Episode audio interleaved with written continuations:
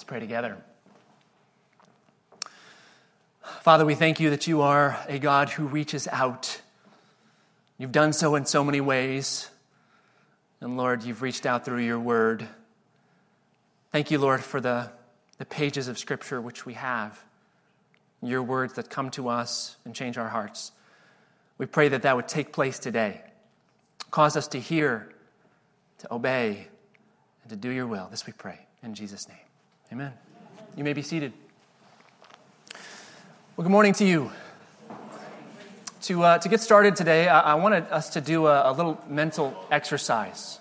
Okay, I'd like you to uh, just take a moment, recall the various places that you've been in the course of this past week. All the places you've gone. Close your eyes if that's helpful. Maybe it's work, school, store, church. Where have you gone this week? All right? Second of all, I want you to also uh, catalog in your mind all the various places you've lived. For some of you, that's, that's a lot. For others of you, maybe there's just one. Okay, you all have been a, a lot of places, haven't you? Good number of places. This morning, uh, as we are looking at the book of Acts again in this uh, series during ordinary time, I want you to pay attention to this phrase today, and that is this wherever they are going, dot, dot, dot. Wherever they are going, that's the phrase. Last week, we, we read through the end of Acts chapter 10, and we heard how Peter preached to Cornelius the centurion and those uh, Gentiles who had gathered in his home in Caesarea.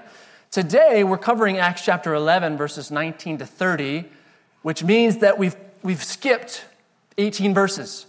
All right, so Acts chapter 11, uh, verses 1 to 18, we're passing over today. And the reason we're going to pass over is because it basically recounts what happened in chapter 10.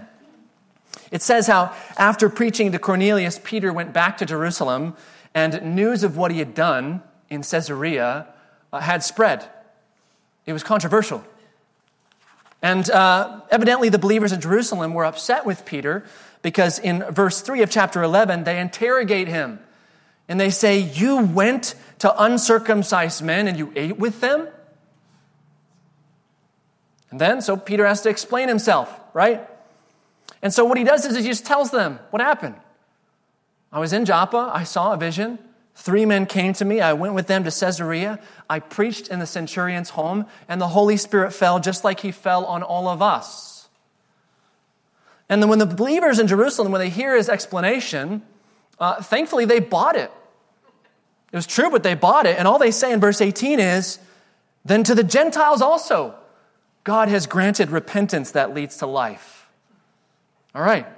Well, it's that verse then to the Gentiles also that God has granted repentance that leads to life. That verse sets up the passage that we are looking at today, which describes how the gospel continued to spread, namely to the Gentiles. Today, we'll read from Acts chapter 11, verses 19 to 30. I encourage you to grab a Bible and turn there and follow along. I'm going to go ahead and read that passage again in its entirety, and then we'll get into a bit of exposition this morning. So, Acts chapter 11, starting in verse 19. Now, those who were scattered because of the persecution that arose over Stephen traveled as far as Phoenicia and Cyprus and Antioch, speaking the word to no one except Jews. But there were some of them, men of Cyprus and Cyrene, who, on coming to Antioch, spoke to the Hellenists also, preaching the Lord Jesus. And the hand of the Lord was with them, and a great number who believed turned to the Lord. The report of this came to the ears of the church in Jerusalem, and they sent Barnabas to Antioch. When Barnabas came and saw the grace of God, he was glad, and he exhorted them all to remain faithful to the Lord with steadfast purpose. For he was a good man, full of the Holy Spirit and of faith. And a great many people were added to the Lord. So Barnabas went to Tarsus to look for Saul, and when he had found him, he brought him to Antioch. For a whole year, they met with the church and taught a great many people. And in Antioch, the disciples were first called Christians. Now, in these days, prophets came down from Jerusalem to Antioch, and one of them, named Agabus, stood up and foretold by the Spirit that there would be a great famine over all the world. This took place in the days of Claudius. So the disciples determined, everyone according to his ability, to send relief to the brothers living in Judea. And they did so, sending it to the elders by the hand of Barnabas and Saul. All right. This passage, it, begins by reminding us how when Stephen was stoned, all of the believers in Jerusalem underwent a major persecution. We saw that at the end of Acts chapter 7, and Luke tells us that at the beginning of Acts chapter 8, after Stephen was killed, and there arose on that day a great persecution against the church in Jerusalem, and they were all scattered throughout the regions of Judea and Samaria. What Luke is telling us now in Acts chapter 11, verse 19, is that when Jews fled Jerusalem, they actually went a lot further than Judea and Samaria. Some went as far as Phoenicia, as Cyprus, and as Antioch in order to get away from the threat to their lives. I want you to go ahead, Tim, if you would, put up the, the map there of the region. Tried to make the font a little bit bigger for you all. Phoenicia is that area along the coast of the Mediterranean there, just north of Samaria. Cyprus is that island there out in the Mediterranean. And then Antioch is a city that you'll see just north of uh, the region of Syria. In fact, it's the very northern edge of Syria. It's in modern day Turkey today. So they, they were pretty far flung. Now, um, the fact that they made it to all of these places that are, are further away than Judea and Samaria is significant. And the fact that they made it all the way to Antioch is extremely significant. The reason is because Antioch is the third largest city in the Roman Empire. Right? So you have Rome, number one, Alexandria, number two, Antioch is number three. And the fact that the church was taking hold in Antioch meant that they had access to the largest city that they had so far, meaning Antioch was a lot bigger than Jerusalem. Jerusalem was not all that big. Now, Luke also says that wherever these Jews from Jerusalem are going, wherever they are going, they are preaching Jesus as the Messiah to the Jews who they find in the places where they go. Wherever they're going, they're reaching out. Wherever these Jews are going, they're reaching out. When Jesus told his disciples in, in Matthew 28, we know as the Great Commission, go therefore and make disciples. The Greek phrasing there actually has a participle. And without going into all the, the English grammar and syntax, let me just say that it's a better translation to say not go therefore and make disciples, but as you are going, therefore, make disciples. As you are going, therefore, make disciples. As you are going, wherever it is you're going, and doing what you are doing, reach out to those who do not know me, says Jesus.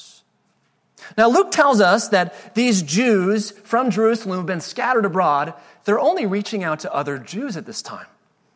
And that makes sense because what Luke is doing is he's talking about a period of time between the stoning of Stephen, which was around 31 AD, and Peter's uh, encounter with Cornelius in about 38 AD. It's about seven years.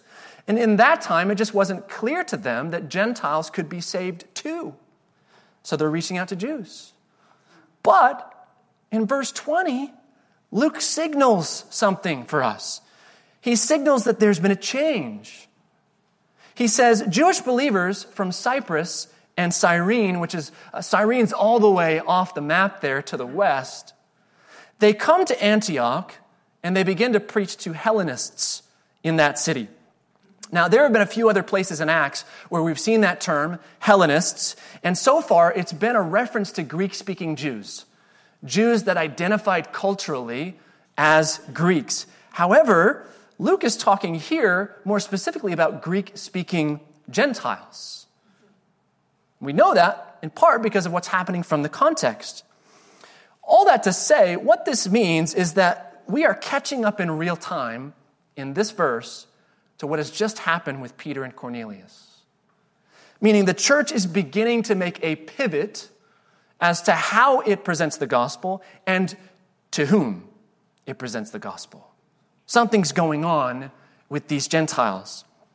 And evidently, these Jewish missionaries from Cyprus and Cyrene, they are extremely successful in Antioch. Luke tells us why. He says in verse 21 that the hand of the Lord was with them, meaning God was approving of what was happening. And a great number of uh, those who believe turned to the Lord. It's great news, of course, right? But if you're the apostles in Jerusalem, you want to verify that what's happening is, is good and right. And so when Jerusalem hears what's happening in Antioch, they decided to send one of their own to see what's happening. And so they send Barnabas. Now, this same kind of thing has happened already in the book of Acts. In Acts chapter 8, when the Samaritans began to believe the gospel, the church in Jerusalem sent Peter and John up there to see what was going on. And they ended up laying hands on them. This is the, the, the, the story with Simon the magician, if you'll remember. So, so Barnabas is essentially acting as an apostolic envoy from the church in Jerusalem, which has been the capital of, of the church so far. And he's going to Antioch to verify that these believers actually uh, understand the same gospel that Christ gave to the apostles.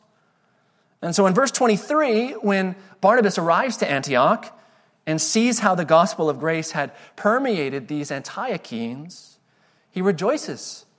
He's grateful. And he also gives them a, a very clear directive hold fast to that gospel, hold fast to the Lord, don't, don't let it go. Now, verse 24 says that there were a large number of people who became believers there, and perhaps Barnabas just, you know, uh, caused that to increase. Uh, but Barnabas, in that moment, when he sees all of these people coming to faith, especially Gentiles, he decides he needs to go look for Saul. Now, where's Saul? We have to remember back to Acts chapter 9, all right? Saul went to his hometown of Tarsus because his life kept being threatened, namely in Jerusalem and in Damascus. So, this is a, a, familiar theme. People are fleeing for their lives, and yet wherever they're going, they're reaching out. Now, Barnabas is going to, Ant- or to Tarsus to look for Saul and then to bring him to Antioch. And so, to get a sense of the timing of this, Saul arrived in Tarsus around 36 AD, all right, about two years before Peter's encounter with Cornelius. Um, we know from the, the account in Galatians chapter 1 that, um, that Saul was there for 10 to 11 years. All right? And that puts Barnabas going to Tarsus about 46 to 47 AD. All right, that's, we'll keep that in our minds for now. The question is, why is Barnabas going to get Saul at all? Like, why is that his thought? I need to go get Saul. And why now? Saul was accessible, evidently, for a decade. Well, there are a number of reasons. Uh, perhaps the most important reason is that Barnabas is aware. He's, he's been the one who defended Saul to, to Peter and James, the brother of Jesus. He knows that Saul has a call on his life to be an apostle to the Gentiles, and he's seen so far Paul have great success in his preaching. And so I think there's a light bulb going off in Barnabas' head. There's something crazy happening here in Antioch with the Gentiles. Paul needs to be here. All right? So Barnabas goes and he gets uh, Saul, he finds him in Tarsus, and he brings him back to Antioch, and they stay there for a year. Right? Luke just does this. He just, you know, covers uh, large chunks of time in just a sentence. They stay there for a year. What were they doing? They were discipling the new believers. They were catechizing them in the faith, teaching them what it meant to follow Jesus, and establishing the church there. And evidently, their, their ministry in Antioch is so successful that something happens which never happened before. What is that? These followers of Jesus, they get a new name Christians. Now, what have they been called up to this point? Right? What, what have they been called? Well, Jews who believed in Jesus, they were called Jews. right? And, and Gentiles uh, who believed in Jesus were a phenomenon that was only beginning, and they were called Gentiles. The closest thing to a unique name that these believers had was followers of the way. But they were largely known by Jews and Gentiles. But here in Antioch, Christianos, Christian. It's the new name for people who believe in the gospel of Jesus. And it's actually not one that they gave to themselves, it was given to them. And it is probable that it was meant to be derogatory. Because after all, who is their Christ but a crucified criminal. Nevertheless, it stuck, right? Now, I'll talk about why that's so significant in just a moment, but for now, let's continue on in verse 27, which says that during that year, Saul and Barnabas were discipling the Christians in Antioch. While they were doing that, prophets from Jerusalem came up to Antioch, and we don't know exactly why they came, but there's something that happens while they're there in Antioch, and that is that uh, they, they prophesy. They're actually talking about the future. Prophecy isn't always about the future, but here it is. This one prophet named Agabus foretells that there's going to be a famine across the Roman Empire. This is interesting. And Luke tells us in parentheses that this famine ended up taking place in the reign of the Emperor Claudius. As if to say, uh, remember, everything I'm telling you guys, my readers, it's happening in real history. It's verifiable. Claudius ruled Rome from 41 AD to 54 AD, and that corresponds to the date we have Saul and Barnabas in Antioch, around 46 or 47 AD. Now, evidently, the famine uh, particularly affected Jerusalem. We know that just because of what's happening here in this passage, but we also know that from, from extra biblical history.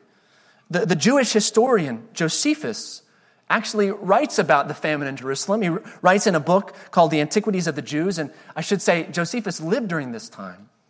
And he says that there's a famine that happens in Jerusalem to quite extreme effect in the years of 46 to 47 AD, approximately.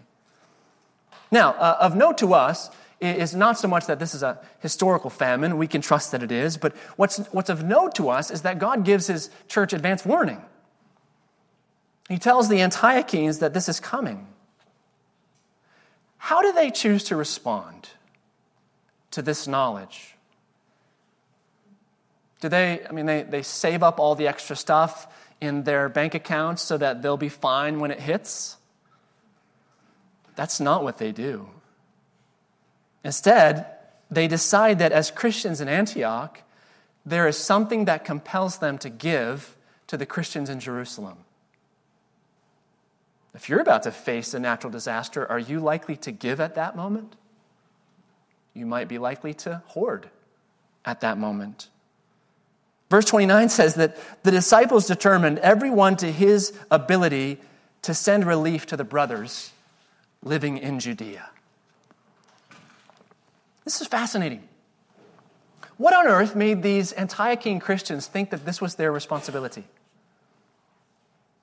They don't live in Jerusalem. The apostles live in Jerusalem. Shouldn't the apostles raise funds, use their influence? What does it say that a church in Antioch was giving to a church in Jerusalem what does it say about the way in which the church was growing and then relating to itself out of that growth? Well, I'm going to share more about that in a moment. I know I keep saying that, but for now, suffice it to say that this kind of generosity is a hallmark of an authentic church. We saw how generous the Jewish believers in Jerusalem were in Acts chapter 4 with people like Barnabas selling property to give to the poor, having all things in common. And now we see that same hallmark among Gentiles in Antioch. And so it's another evidence, like the Holy Spirit coming, that what God was doing in Antioch was the real deal. It wasn't just believers in name. Now, the last thing I want to point out in this passage is this. You might have noticed how in the last four verses of this text, there are uh, the first instances of two new roles in the church. The first role is prophet. Prophets from Jerusalem come up to Antioch. Who are these prophets? Well, they function in a similar way to the prophets of the Old Testament. The Lord speaks to them in a special way so that they might speak to God's people. And this is what we see Agabus doing. Notice that these prophets, they're ministering out of their gifting. They have a gifting of prophecy, and thus they minister in that prophecy. And we're going to see this, uh, this tune, this uh, spiritual gifts and prophets therein continue to be mentioned uh, throughout the New Testament. The second role is elder. It's translated elder in the ESV. It is that Greek word presbyteros, which also means presbyter, the presbyters in Jerusalem. Presbyters are those who are shepherding a local congregation. They're doing so alongside the apostles, alongside the deacons. And it's clear from this passage that that role uh, had to do with authority, had to do with governance, because the church in Antioch, they send funds through Saul and Barnabas to the presbyters in Jerusalem so that they could then distribute to any who had need. Now, based on all of these things, I know what I've done this morning is I've, I've, given you a bunch of exposition on details, things that are interesting and important in this passage, but what I would like to do is to try and synthesize, to try and bring out two implications of what's so significant about this passage. So here's the first thing. In these verses, what Luke is telling us is that the church is becoming an interethnic, interregional, and interconnected movement. The church is becoming an interethnic, interregional, and interconnected movement. Now, here's what I mean by that. Beginning with Acts chapter 10, in the uh, conversion of Cornelius, Luke wants to show us how interethnic things were getting. Followers of Jesus are not just Jews in Judea anymore. They're not even just Jews from the surrounding regions anymore. They are Jews and Gentiles from different nations. And Luke says they form one church. One church that's interethnic. The church is also becoming interregional. Now, that makes sense given that they're people from other nations. We would expect that more than one region is involved. But my point is this the church is no longer just headquartered in Jerusalem anymore. It's not. The church actually adds a new hub in the city of Antioch. And from there, Antioch is going to act like the capital of the mission to the Gentiles, and Jerusalem like the capital of the mission to the Jews.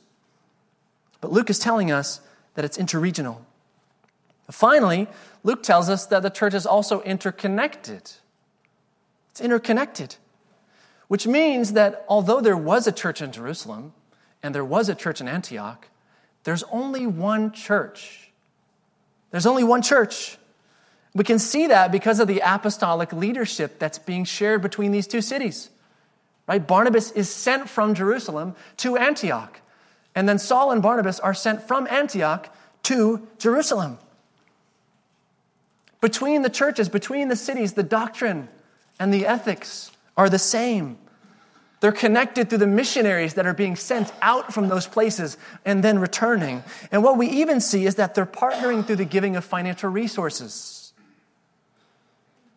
When the Antiochian Christians share their resources with the, the Christians in Jerusalem, what it's showing is that Christian unity and Christian generosity now goes across racial and geographical lines in a way that it never has before. And that's something that doesn't change, it continues. So, the church is becoming an interethnic, interregional, and interconnected movement. Here's the second implication the church is becoming something distinct.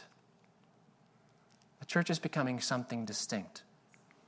Now, that may seem obvious to you, but here's why I think it's important to call it what it is. From the day of Pentecost on Acts chapter 2 up until now, the vast majority of people who believed in Jesus were Jews. They were Jews, Jews who were called Jews. They kept practicing their Jewish faith. They just saw Jesus as the fulfillment of Judaism, which he is. And thus they would continue to go to temple, continue to go to synagogue, continue to keep the law. But as the first decade of the church went by, the Jews who believed in Jesus begin to look less and less like their Jewish countrymen who do not believe in Jesus. Now, part of that is because the Jews who did believe in Jesus were being persecuted, right? They were being removed from the temple, they were being removed from the synagogue, they were being kicked out of cities and thus they spent more and more time together. That's part of it. But their separation from a Jewish religion, which had no place for Jesus as a Messiah, it increased rapidly as Gentiles, starting with Cornelius and company, were being welcomed into their midst without having to keep the law. Think about it. As you start to spend time with Gentile believers who are uncircumcised and eat all, all kinds of unkosher foods, it becomes impossible for you to keep the law. So, what happens is that in Antioch, according to God's uh, revelation, these Jewish and Gentile believers, they form something new, something distinct, something identified as Christians. And that name, if you'll notice, has no reference to Judaism anymore. Instead, it has a reference just to the Christ that they share in common. That's significant. Now, as we've gone through the book of Acts, it is impossible not to notice how, for the early church, sharing the gospel was a part of everything they did. It just was. They understood that living on mission was an indicative part of their new identity. And so, wherever they were going, they were reaching out. Wherever they were going, they were reaching out. And the book of Acts, maybe, maybe most importantly, has so much to offer, but what it says uh, uh, above and beyond is that the mission and outreach of the church are meant to be in everything. In everything. And mission and outreach in everything in the church is for every person who calls themselves a Christian. In fact, the whole narrative of the book of Acts, it moves forward because of mission. There would be no book of Acts without mission. And that's been the case throughout the church's history. The church dies without mission. That's true today. It's true today. And so, the point that I want to just make you walk away with is that wherever we are going, we are meant to be reaching out. Right? Nothing's changed. It's the same. We're the same church. Wherever we are going, we are meant to be reaching out. Today, as an Outreach Sunday, we want to give special emphasis to this. And uh, the book of Acts, it, it lends itself pretty well to this sort of thing, right? Well, with the time that remains, what I want to do is I want to invite Jeff Bisgrove to come forward. Jeff is our outreach uh, ministry director. Jeff's going to talk to you about some of the partnerships that we have in this parish. Not to say that this is the only thing that makes us missional, it's not. But these are important things, and we want to draw your attention to them today. Thanks, Jeff.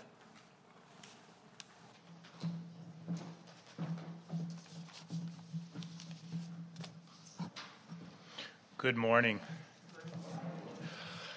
So, today is Outreach Sunday. We have not at our church had one of these for probably about five years. So, the whole purpose of this is just to invite you into some of the things that we do at this church to be ambassadors for Jesus along the way as we work our lives right here in Tempe, Arizona, wherever we happen to live. So, I'm going to talk a little bit about the details in a minute, but before I get started, I just wanted to share my story on the outreach of the importance of mission. Um, I was not, my mother dr- tried to raise me Christian and failed utterly miserably. And when I was an early teenager, I decided, I rejected it all and uh, decided I very firmly settled on being a secular humanist scientist, and science explained everything, and I didn't need that stuff. And that went along fine for about the next 25 years. And then I got married and I had kids. So there's a list of things God will use to break through to people. Children are on that list.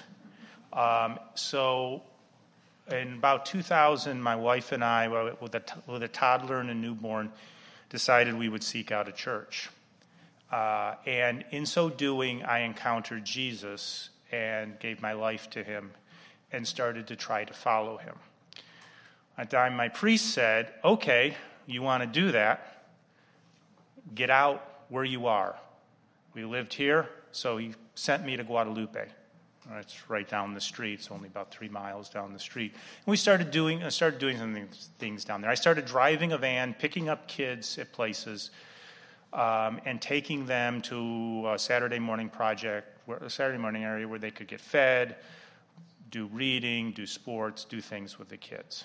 So that was my introduction. And, and in there, two things happened that, uh, that really were important for me. Because um, I went down there thinking I was a well paid manager at Intel. I knew what I was doing. I was going to go down and fix things. And I said two things happened. The first is God showed me very clearly my job was not to fix things, that I couldn't fix anything. So stop doing that.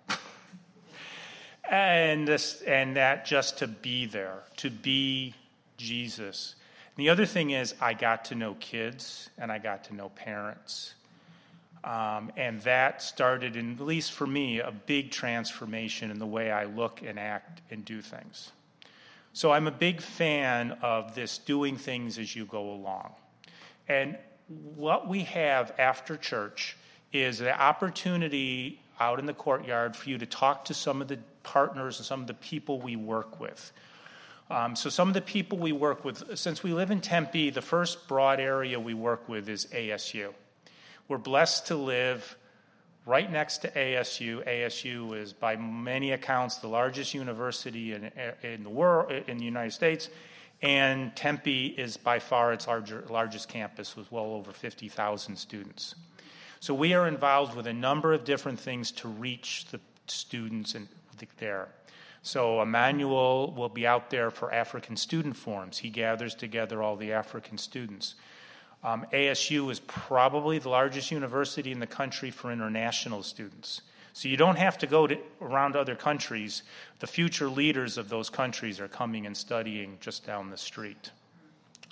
So uh, we also uh, work with Jean Duerbeck and uh, uh ASU Graduate Student Fellowship. Um, ben and Sarah Sanders run what's called C3 Campus Christian Center. It's a building right on Mill across from Gammage, and it's a sending center into ASU. 40 plus Christian ministries use it to, as, a, as a beachhead into, into ASU. Uh, we also work with InterVarsity, uh, uh, Theo and Cleo, uh, Theo and his, and his wife. Um, and um, we work with, uh, last but not least, is uh, her father, Ernest Victor, runs a church down there, Anglican Campus Fellowship. So they'll be out there.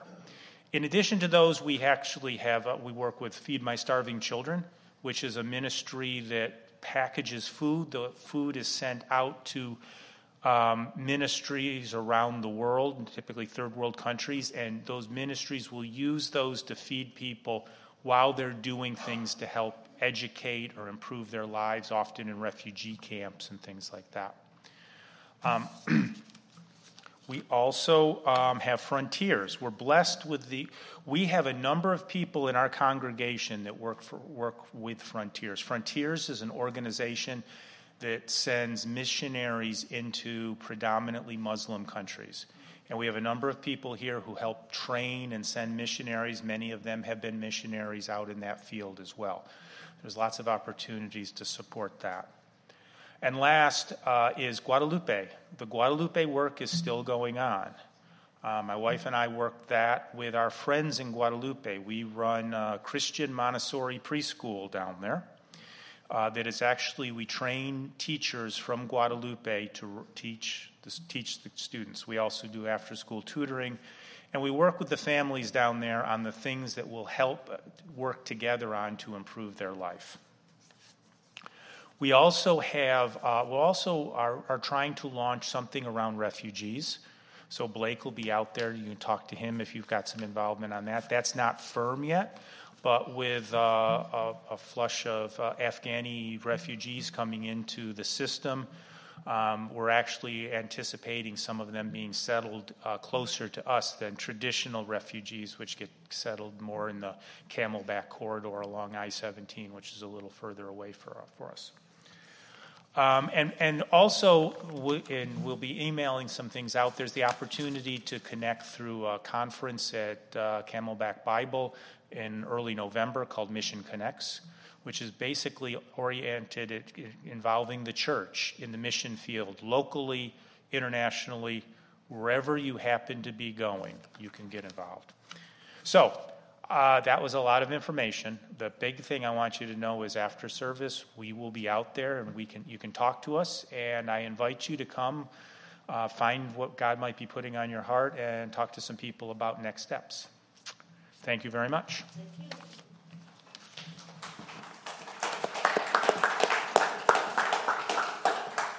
Thank you, Jeff. I encourage you to, to go out afterwards and uh, to visit with them wherever we are going.